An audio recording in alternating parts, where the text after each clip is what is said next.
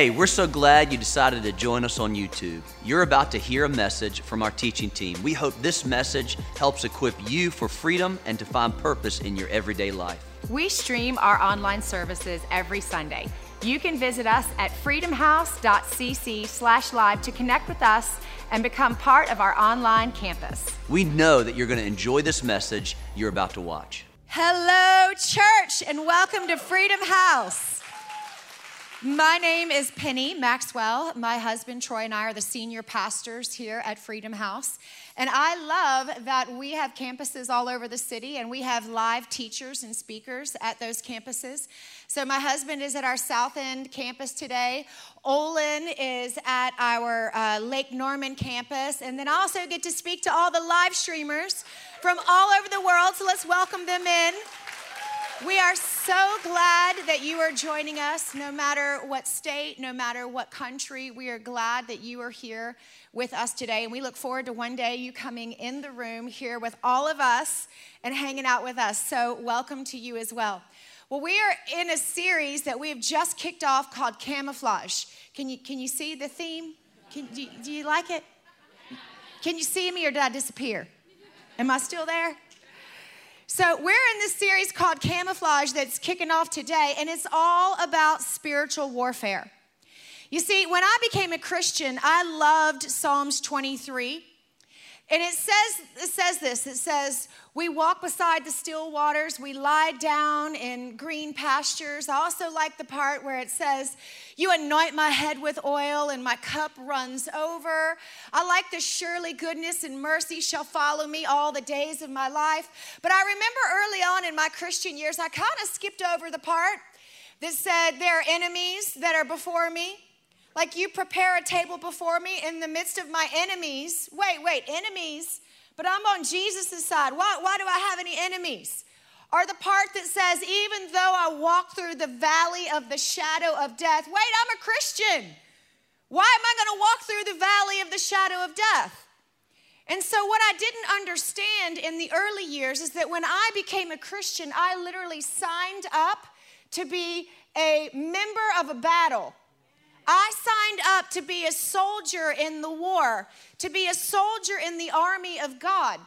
And it's taken me a while because I got saved when I was younger and there was a lot of things I didn't understand. But I didn't understand what spiritual warfare was all about. You see, as a young person who got saved, I really mostly understood the things that I could see and not understanding there was a whole entire realm in the spirit that I couldn't always see. Sometimes God will peel back the layer and he'll allow you to see what's going on in the spirit. And sometimes if we're if we're not familiar with that, it might freak us out a little bit because it's unfamiliar. What I would like to do during this entire series is help you understand and become familiar with the supernatural because here's the thing about God. He's not spooky or scary. And he's not weird. People are, but God's not. And sometimes people do stupid stuff and blame it on the Lord, and it's not God's fault. God is a gentleman. He's always been a gentleman. The Holy Spirit is a gentleman, and He does not force Himself upon us, right? So, in this series, we're going to be talking about the forces that we can see, which is the earthly realm, and the forces that we can't see, which is the heavenly realm. And all through the Bible, from Genesis to Revelation, you see encounters with earth and heaven. All throughout it. You can't find one book of the Bible where the spiritual realm and the earthly realm are not interacting in some way, shape, or form whether it's angelic, whether it's demonic, whether it's God coming and showing up, whatever it is, you see that all throughout the Bible. So maybe you and I, as Christians, need to understand the battle that we are in because oftentimes we are fighting things we have no business fighting. We are fighting people or fighting situations that really isn't the issue. It just happens to manifest and show up in the physical realm but it's already happening in the spirit, and then the physical realm is actually secondary. And so, if we could understand what spiritual warfare really is, it could change a lot about the way that we live our life. I wrote this definition down for spiritual warfare, and it's really just this the epic battle that is happening in the unseen realm. The invisible battlefield that we are fighting is being fought in a spiritual place. So, this series, Camouflage, is all about the things that are there that you might not necessarily see. They may look like they're invisible, they may look like they're hidden, but they're actually there. And so we're going to kick this off by understanding that there are actually forces, demonic forces, that are sent to oppose you and your family. In the same right, there is God and his host of angels that are also there to fight for you and with you against those demonic forces. So it seems to me we might want to understand a little bit about the spiritual realm. And you know what kind of frustrates me is the devil gets a lot of airtime and it makes me mad. He even tries to make things like angels, which are not wimpy by any means, make them look like they're fat babies in diapers that float around on clouds. Angels are quite the opposite. They're powerful, they're strong, they're mighty, and they are actually dispatched on our behalf when we pray and ask the Lord. Yeah, that's a good place to clap. So let's start let's start in this verse. This is going to kick our series off. Ephesians chapter 6 verse 12. It says, "For we are not fighting against flesh and blood enemies."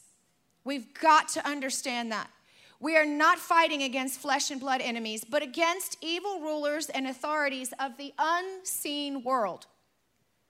There is a world that's unseen, against mighty powers in this dark world, and against evil spirits in heavenly places. In other words, what this verse is saying is don't try to fight things down here when the battle is up there.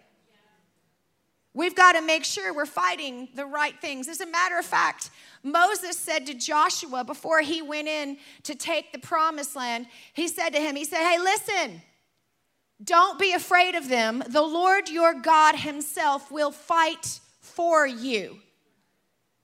In other words, there's something happening that you can't even see. Let God do his thing. Let him do his thing. David said to Goliath, when it looked like a small boy was coming against a giant, David said to him, Hey, everyone who's gathered here will know that it is not by sword or by spear that the Lord saves, for the battle is the Lord's, and he will give all of you into our hands. He basically let him know you may be looking at a 17 year old boy, but there is Jesus, God, the Holy Spirit inside of me, and it will take you down, you uncircumcised Philistine.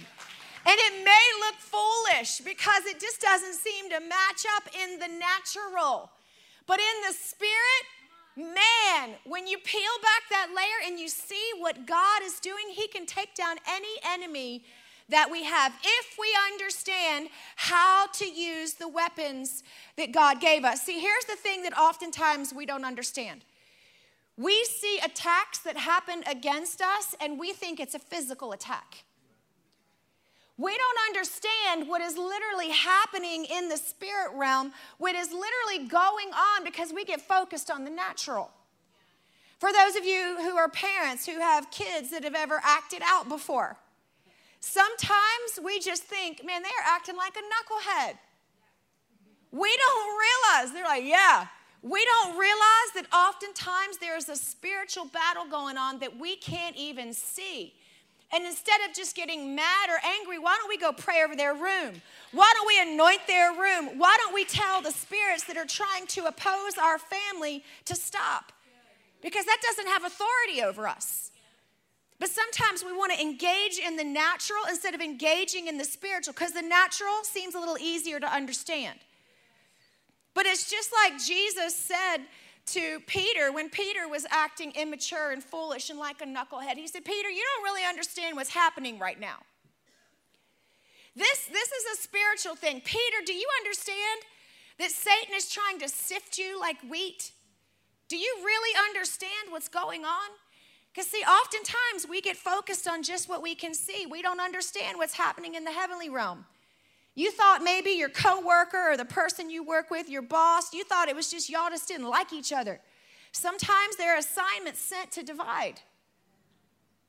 And maybe instead of attacking the person, we can go after the source and bring down those principalities and powers and things that are happening in the spiritual realm, which really is where our battle is. Mean, some of us, we think, you know what? I, I, I'm feeling sick. I've got sickness in my body. Did you know a lot of sickness is not necessarily physical, but it started in the spiritual realm and it just manifested itself in the physical realm? You say, Give me a scripture, show me where that's true. I'll give you Old Testament and New Testament. Job in the Old Testament, the Bible says that Satan came after him because of his walk with the Lord and he was jealous. And it says he put sickness on his body. And it says that he also took away his money, split his relationship with his wife, got them fighting against each other, tried to destroy his family. And he didn't lose his hope in God. You know, he never cursed God, even though he was upset. You know, many times when something happens with us, the first thing we do is we get mad at God. We want to go, why me? Why? And we get in a pity party. And Job actually did get in a bit of a pity party. But he said, I will never curse you, God. I cursed the day I was born because I'm feeling all this stuff. But God, I will not curse you. And we see where in the end, Job was restored, his health was restored, but it was a spiritual thing that was happening that manifested in his body. We also see the same thing in the New Testament in many, many different scenarios, but we see it happen with Paul. Paul is literally someone who wrote two thirds of the New Testament, and it says that he had this thorn in his flesh. He had this sickness that wasn't relenting. And he said, You know, I understand what it is. It's a messenger of Satan sent to buffet me. Because think about it when we're sick, we can't think about anybody else in the moment. We're just trying to get better, right? Sometimes the enemy will send something like that to try to distract us and get us off our game. And sometimes we got to understand that things are spiritual, they're not always physical. We've got to understand this that we are a spirit, we live in a body, and we have a soul.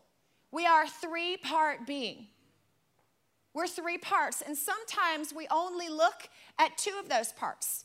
We look at our soul, which is made up of our mind, our will, and our emotions, and we look at our bodies.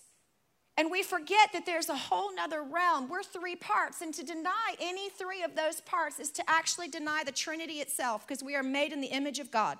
Three parts, three parts.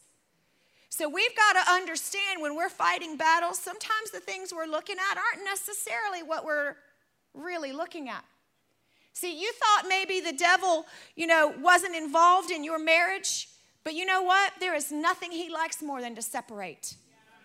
There is nothing he likes more.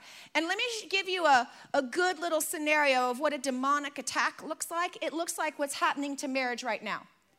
Literally, there are demonic forces that have been sent out to destroy marriage.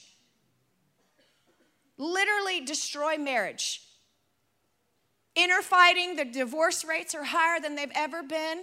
And then people are confused at even what marriage is. And some churches are even afraid to stand up and declare what marriage is because they're afraid of backlash. Let me just tell you something the Word of God is the Word of God. Marriage is between one man and one woman. Period. The end. There is no discussion. It doesn't matter what the Supreme Court says. The Word of God trumps it all. There is an attack on marriage. Why? Because if you can rattle marriage, the very covering of that family is exposed. So we've got to get back to the Word of God and understand listen, there is literally a demonic assignment sent to destroy marriages. And as long as I have breath in my lungs, I'm going to speak against that. And let me just throw this in there too. There's also a demonic attack on our men. I pray that our men rise up and be the leaders of God spiritually in the households that they were meant to be. Because no matter how strong and bold we are as women, listen, I am no shrinking violet, but I tell you what, I love a godly man that can lead. There, there is an attack against masculinity. And as a woman, I can say this I support the men of this house. You are not our enemy, you are our ally, and I honor you. We honor you. But I will tell you this I haven't always got it right as a wife. My husband's not at this campus today, but he was here last night when I shared this. Sometimes, if we are not careful, we don't even understand the role we play in actually bringing somebody else down. We are unsuspecting pawn, a participant that we don't even realize we've been joining in. In the early days of our marriage, I got married when I was 20 years old, and I'll be 48 this year, so been married a while. So I want you to know this happened when I was 20. So y'all just got to go ahead and like like don't don't beat me up over it. I know it wasn't good what I did, and I repented long ago and I changed my ways. But I just want you to know what I did so you can understand that we've got to be careful because even something we do without even meaning to can lend credit to bringing people down. So I was 20 years old, long time ago, long, long time ago, right? I got kids older than that.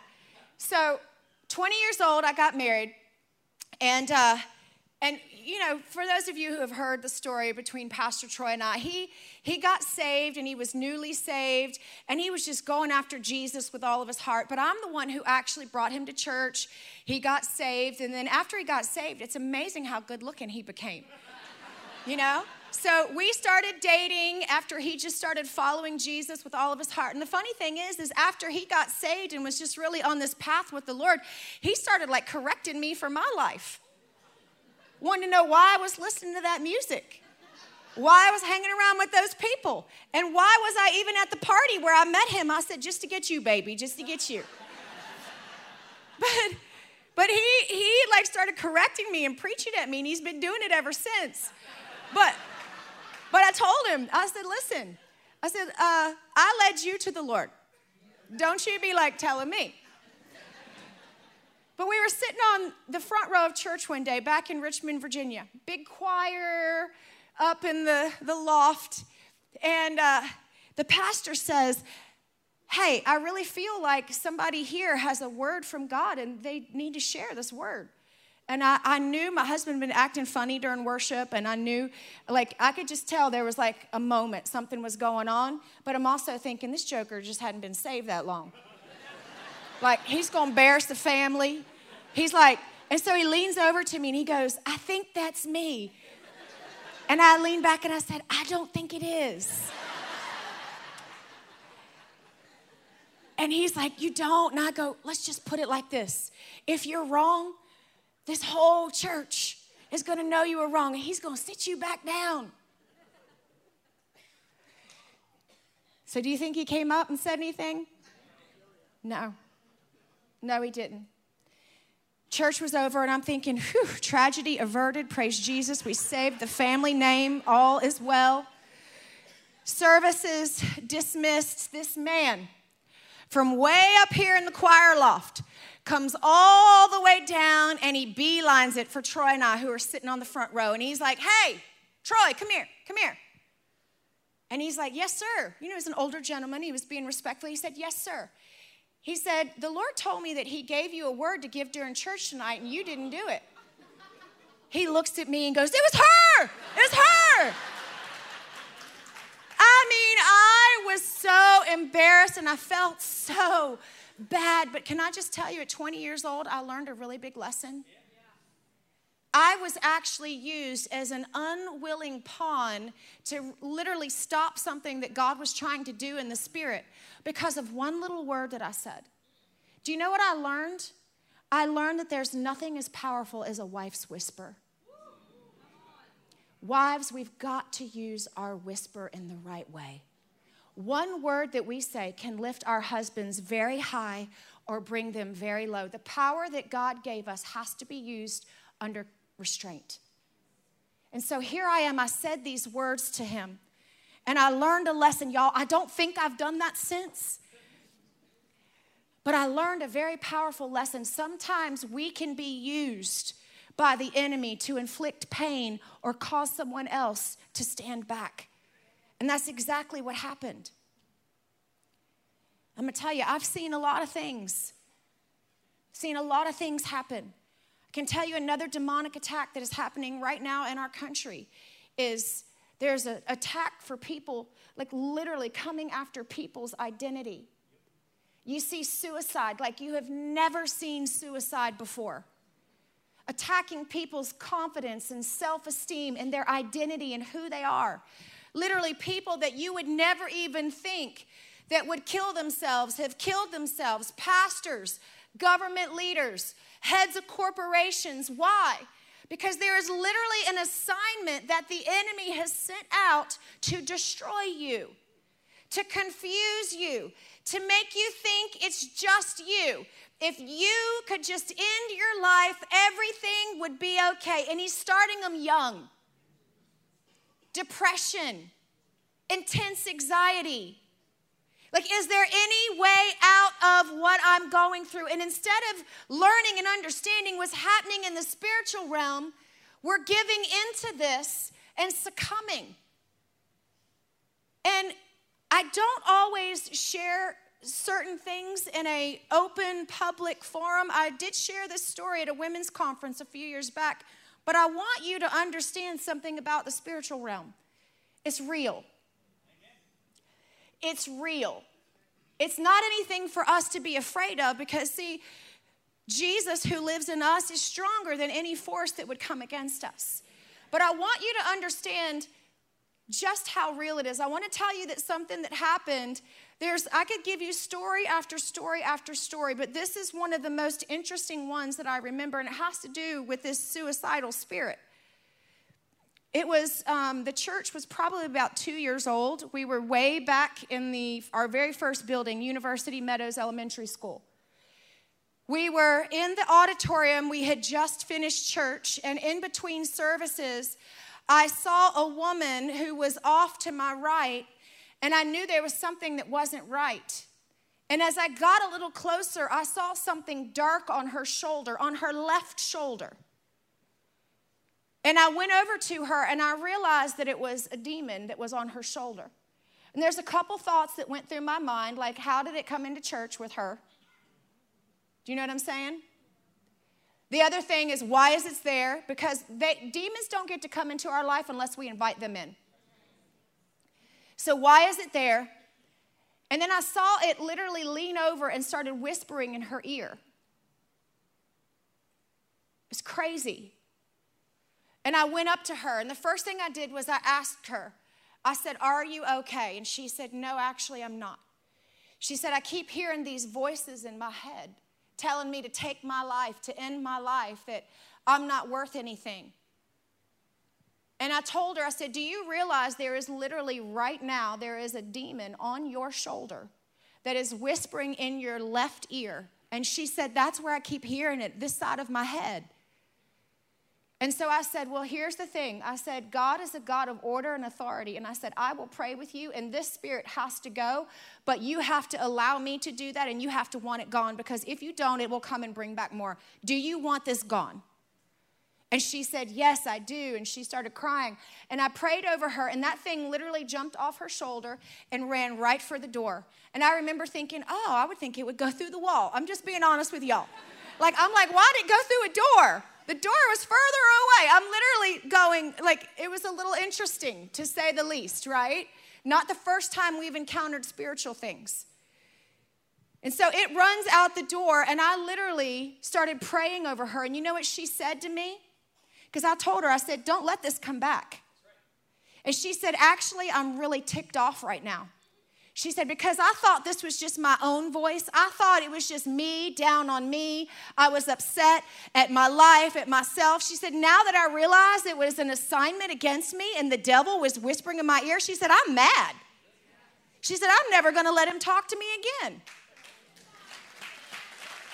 But what we don't understand sometimes is that literally things that are happening, they may look like they're happening in the natural, but there's a spiritual component at play. Maybe you've just been concerned about your job or about your finances or whatever it is. You might not understand there is a spiritual component to what you are facing. It's not all in the natural.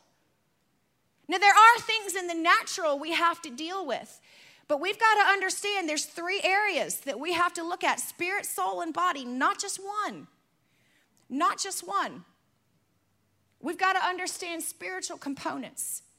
I want to read to you in Second Chronicles. I want you to see where literally King Jehoshaphat is going out to fight a war. And at first, he's thinking it's just completely in the natural. He's thinking, I'm going to fight this battle with sword, with spear. And I want you to see what God ends up doing. And I want you to see how King Jehoshaphat actually postures himself, because that is huge. You want to know what side you're on? Always look for the one who has got a low posture. That's the Lord's side. Whenever I'm trying to figure something out and I'm looking at two sides battling, I'm always looking for who's got the low posture. That's the side that Jesus is on. Second Chronicles 20. It says, Sometimes later, the Moabites, the Ammonites were accompanied by the Meunites. They all joined forces. So, three separate groups of people joined forces to make war on Jehoshaphat. Jehoshaphat received the intelligence report that there was a huge force on its way from beyond the Dead Sea to fight him. He said, There's no time to waste. They're already at Hazan Tamar, the oasis of En Gedi. So, what did he do when he realized there were three huge forces that united to come together against him? What did Jehoshaphat do? It says he was shaken. And then it says Jehoshaphat prayed. You know, that's exactly what happens to us oftentimes. We get shaken. But what do we do after the shaking? Do we pray? It says he was shaken, then he prayed. And it says he went to God for help and he ordered a nationwide fast. The country of Judah united in seeking God's help, and they came from all the cities of Judah to pray to God. The Bible, if you keep reading, it says that they prayed out their pain. They prayed out their trouble. They said, God, we feel defenseless. God, we feel like we're going to get our butts whooped here. This is tough stuff, God. God, we're, we're struggling, we're hurting. We feel like there's more of them than for us. But then what happens if you keep reading? Second Chronicles 2015. It says there was a Levite who spoke up by the Spirit of God and he said, Listen, listen, all you people of Jerusalem and Judea, listen, King Jehoshaphat, this is what the Lord says do not be afraid. Do not be discouraged by this mighty army, for the battle is not yours. Hey, I know what it looks like.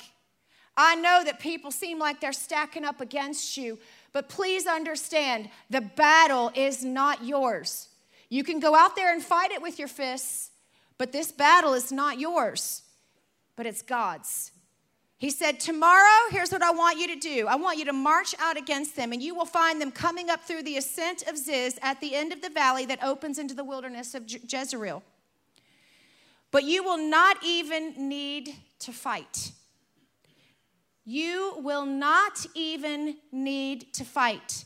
Take your positions, then stand still and watch the Lord's victory.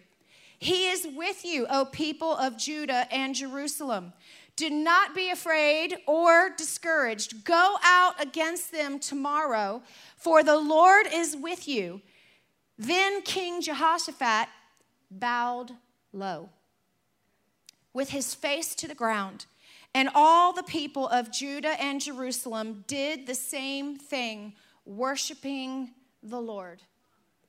What's so amazing is that all of those armies that united to come against them, the Bible literally says that when they got close, Judah and his army in Jerusalem, they were standing there. They didn't have to do a thing, that all of these armies actually turned on each other and annihilated each other, and they stood there and claimed the victory. How much easier is that than trying to fight things in our own strength? But but the tendency is, well, this is what I see. But God's saying, doesn't matter what you see.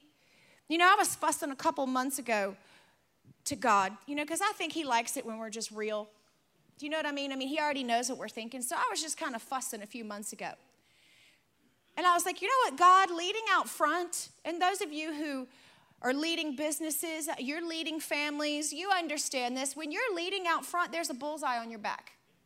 There is a bullseye on your back. And I was just like, you know what, God, I'm kind of tired of the bullseye. And you know what he said to me? He goes, Yeah, there's a bullseye on your back, but I've got snipers on the roof. And I said, Okay, well, I'm good then. no worries for me, right? I love that.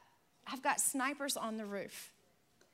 So here's, here's what I want to go through with you. I want to go through some things with you.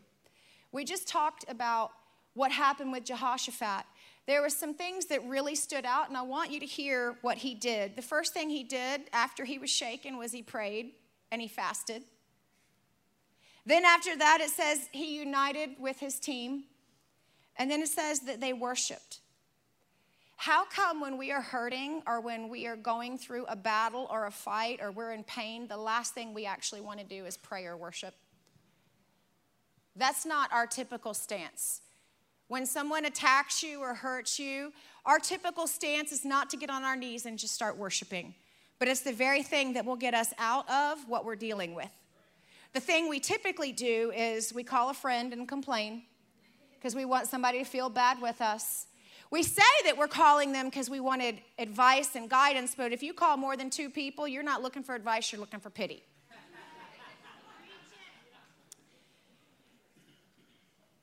And we also tend to go to Facebook or Instagram and post our woes there, our frustration, our, our anger, instead of spending time in prayer before the Lord or worshiping.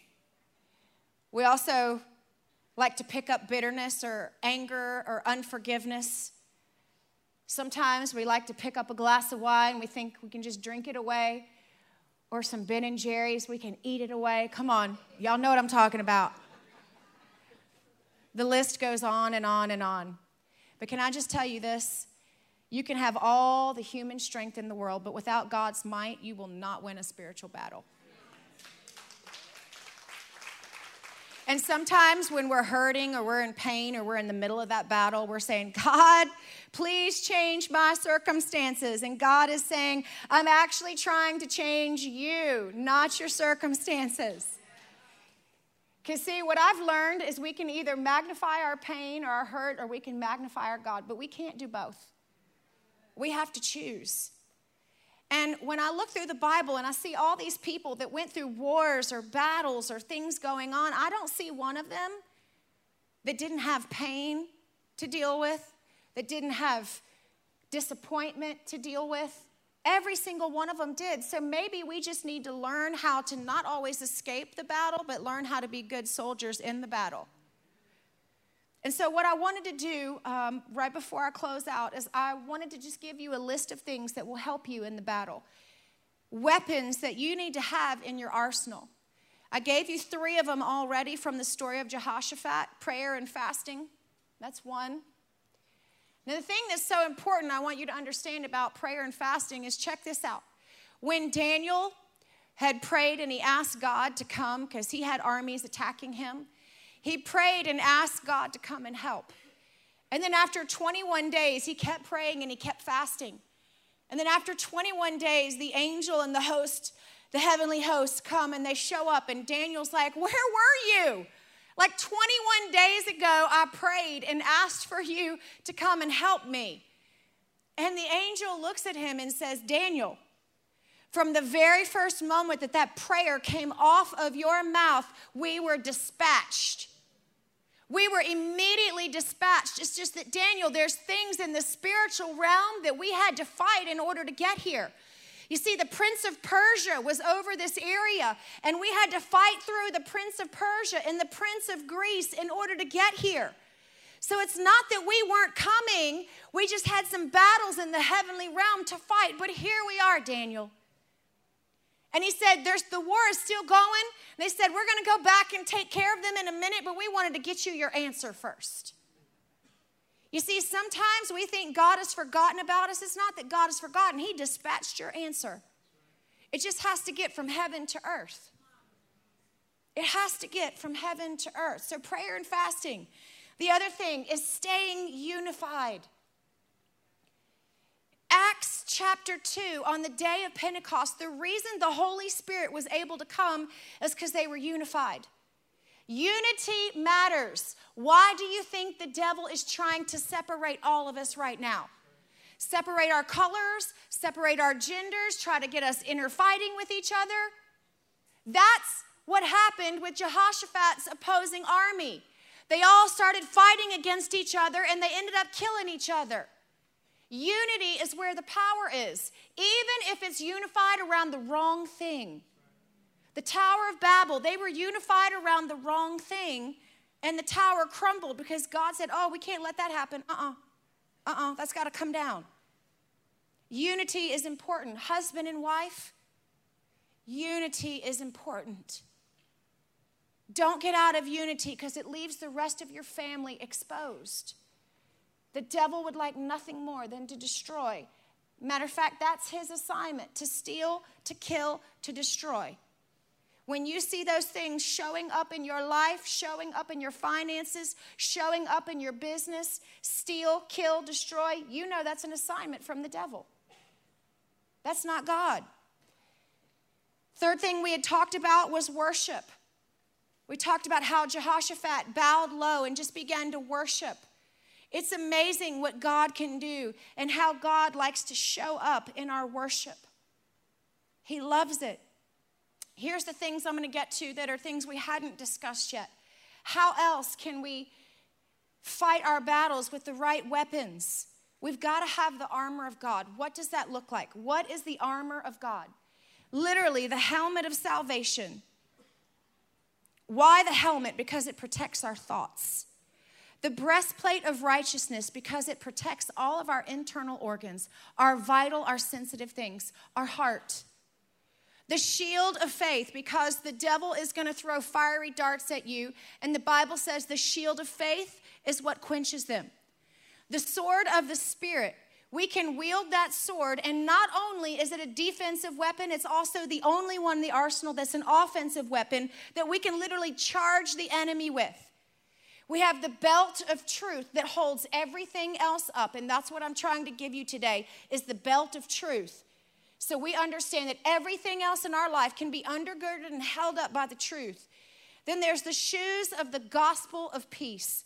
Literally, everywhere our foot goes, that's holy ground. We claim it for the Lord. The armor is important. We have to put on the full armor. And I'm actually going to take a piece of that armor, I'm going to take out the sword of the Spirit and make a whole nother category for it the Bible. The sword is the Bible. It is what we build our life on. It is actually our battle plan. It is actually our tactical plan. Every single thing, single thing we need to fight this war is in there. But unless we open it up and unless we apply it to our life, it won't work.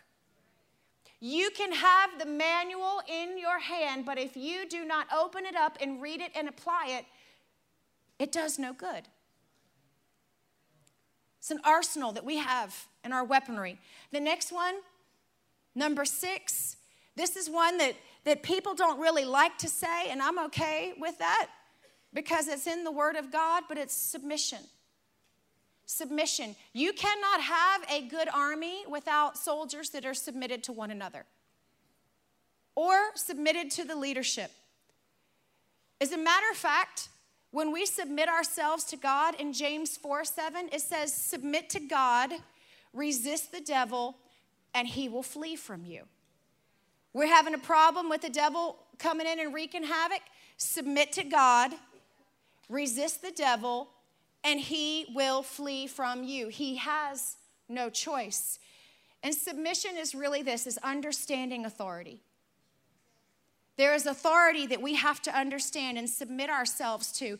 And, uh, you know, I used to wonder why when Jesus was standing there and he was being poked and prodded and, and he was standing there being accused of all the things he was accused at, why he stood there. You know, my flesh would want to defend myself. I didn't do that. You guys are making this stuff up. That's wrong. Where'd you get that from? Jesus stood there because he was submitted to the Father. Can I just tell you that submission is not a weak stance? If you've ever had to shut your mouth when somebody was saying something against you and God told you to shut your mouth, submission is power under control. Because it's much easier to pop back, to say something back, than it is to allow yourself to be submitted to the King of Kings and the Lord of Lords and shut your mouth. It is a lot harder. It's not a weak stance. The last thing, the last arsenal, weapon in your arsenal, is the blood of the Lamb and the word of our testimony. Why is that? Because Revelations chapter 12, verse 11 says this it says, You overcome the world by the blood of the Lamb, in other words, what Jesus did on the cross, and the word of your testimony. How, how does the word of my testimony have any power to it? Do you remember in the Bible when the Pharisees were getting really angry with Jesus because he was going around and he was healing people, and they were so angry? Man, they were mad, and they came up to this guy who was blinded that Jesus had healed. And they're like, What authority did he do this under? Who is he? Where did he come from? Where did he get? They're asking him all these questions.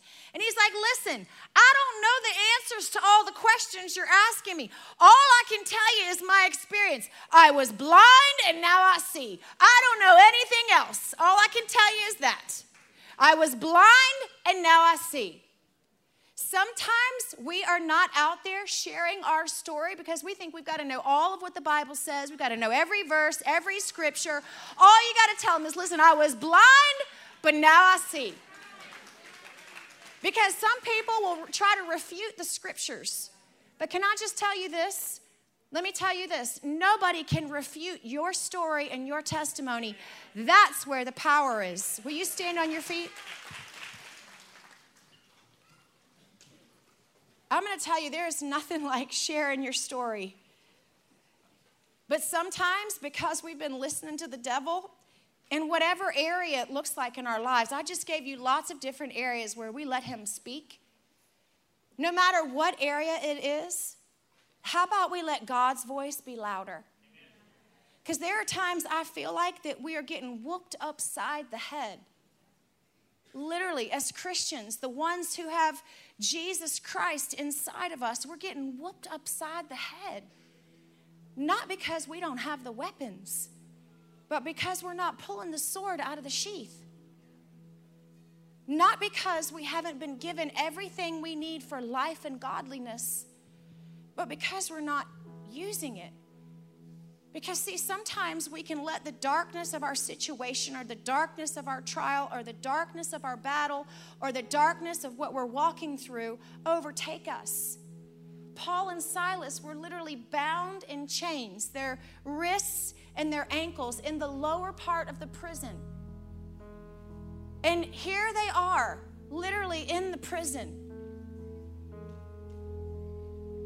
And if you had me bound, by my hands and my feet, and you had me in the lowest part of the prison, what would my stance be? Because, see, like I said before, when we are going through something, the very thing we need to do, we often don't. We go to Facebook or we go to Instagram or we call, we phone a friend. What if we did like Paul and Silas and we just worshiped in our chains until they fell off? Paul and Silas were in that prison, and as they just began to worship, you see, their natural eyes would tell them there's no way out of this situation. You're bound. There's no way out. You're in the bottom of the prison. There's no way out. Your marriage, it's really rocky right now. There's no way out. You've got sickness in your body, and the doctor said it's incurable. There's no way out of what your checkbook looks like. There's no way out of the situation that you're walking through. Because, see, sometimes that's what we see. Instead of seeing with the eyes of our spirit, that literally where the chains are falling off. Because if we can't see the chains falling off with our spirit, we're probably not going to see it show up in the natural. Paul and Silas began to worship in the dungeon in chains. And the Bible says that the earth began to shake, right? Something spiritual was going on that they couldn't see. The earth began to shake and the chains fell off and the prison doors opened wide as they sang and they worshiped. You see, they understood there was a different way to fight a battle. They understood the battle wasn't flesh and blood, the battle wasn't the prison guards, the battle was in the spirit. And when you tap into that, not only are you fighting things in the spiritual realm, but it shows up in the natural. When the super hits the natural, chains break. So maybe it's not that we need to ask God to change our circumstance. Maybe we need to ask God to change our perspective of our circumstance. That no matter what we're going through, we learn how to fight our battles the right way because not only did their prison door open, the Bible says that every other prisoner in the place, their doors open too. Can we just practice what they did and just worship? And let's just sing this out. Let's just practice. Come on. Shout it out. Whether you're watching online or whether you're in here. Come on. Come on. Sing it out. Worship. Worship is how you fight. Come on.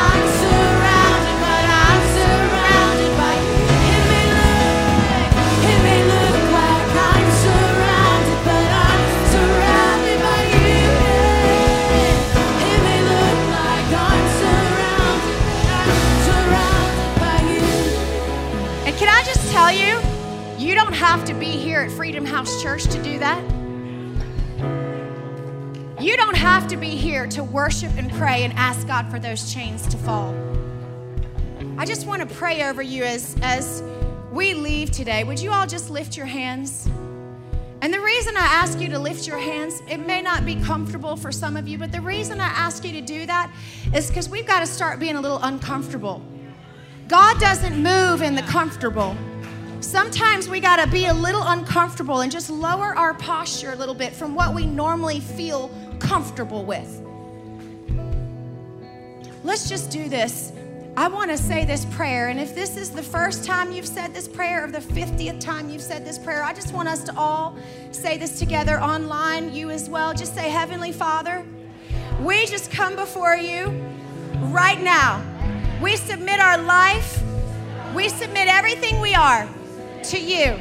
We thank you, God, that our past is gone and we are made new.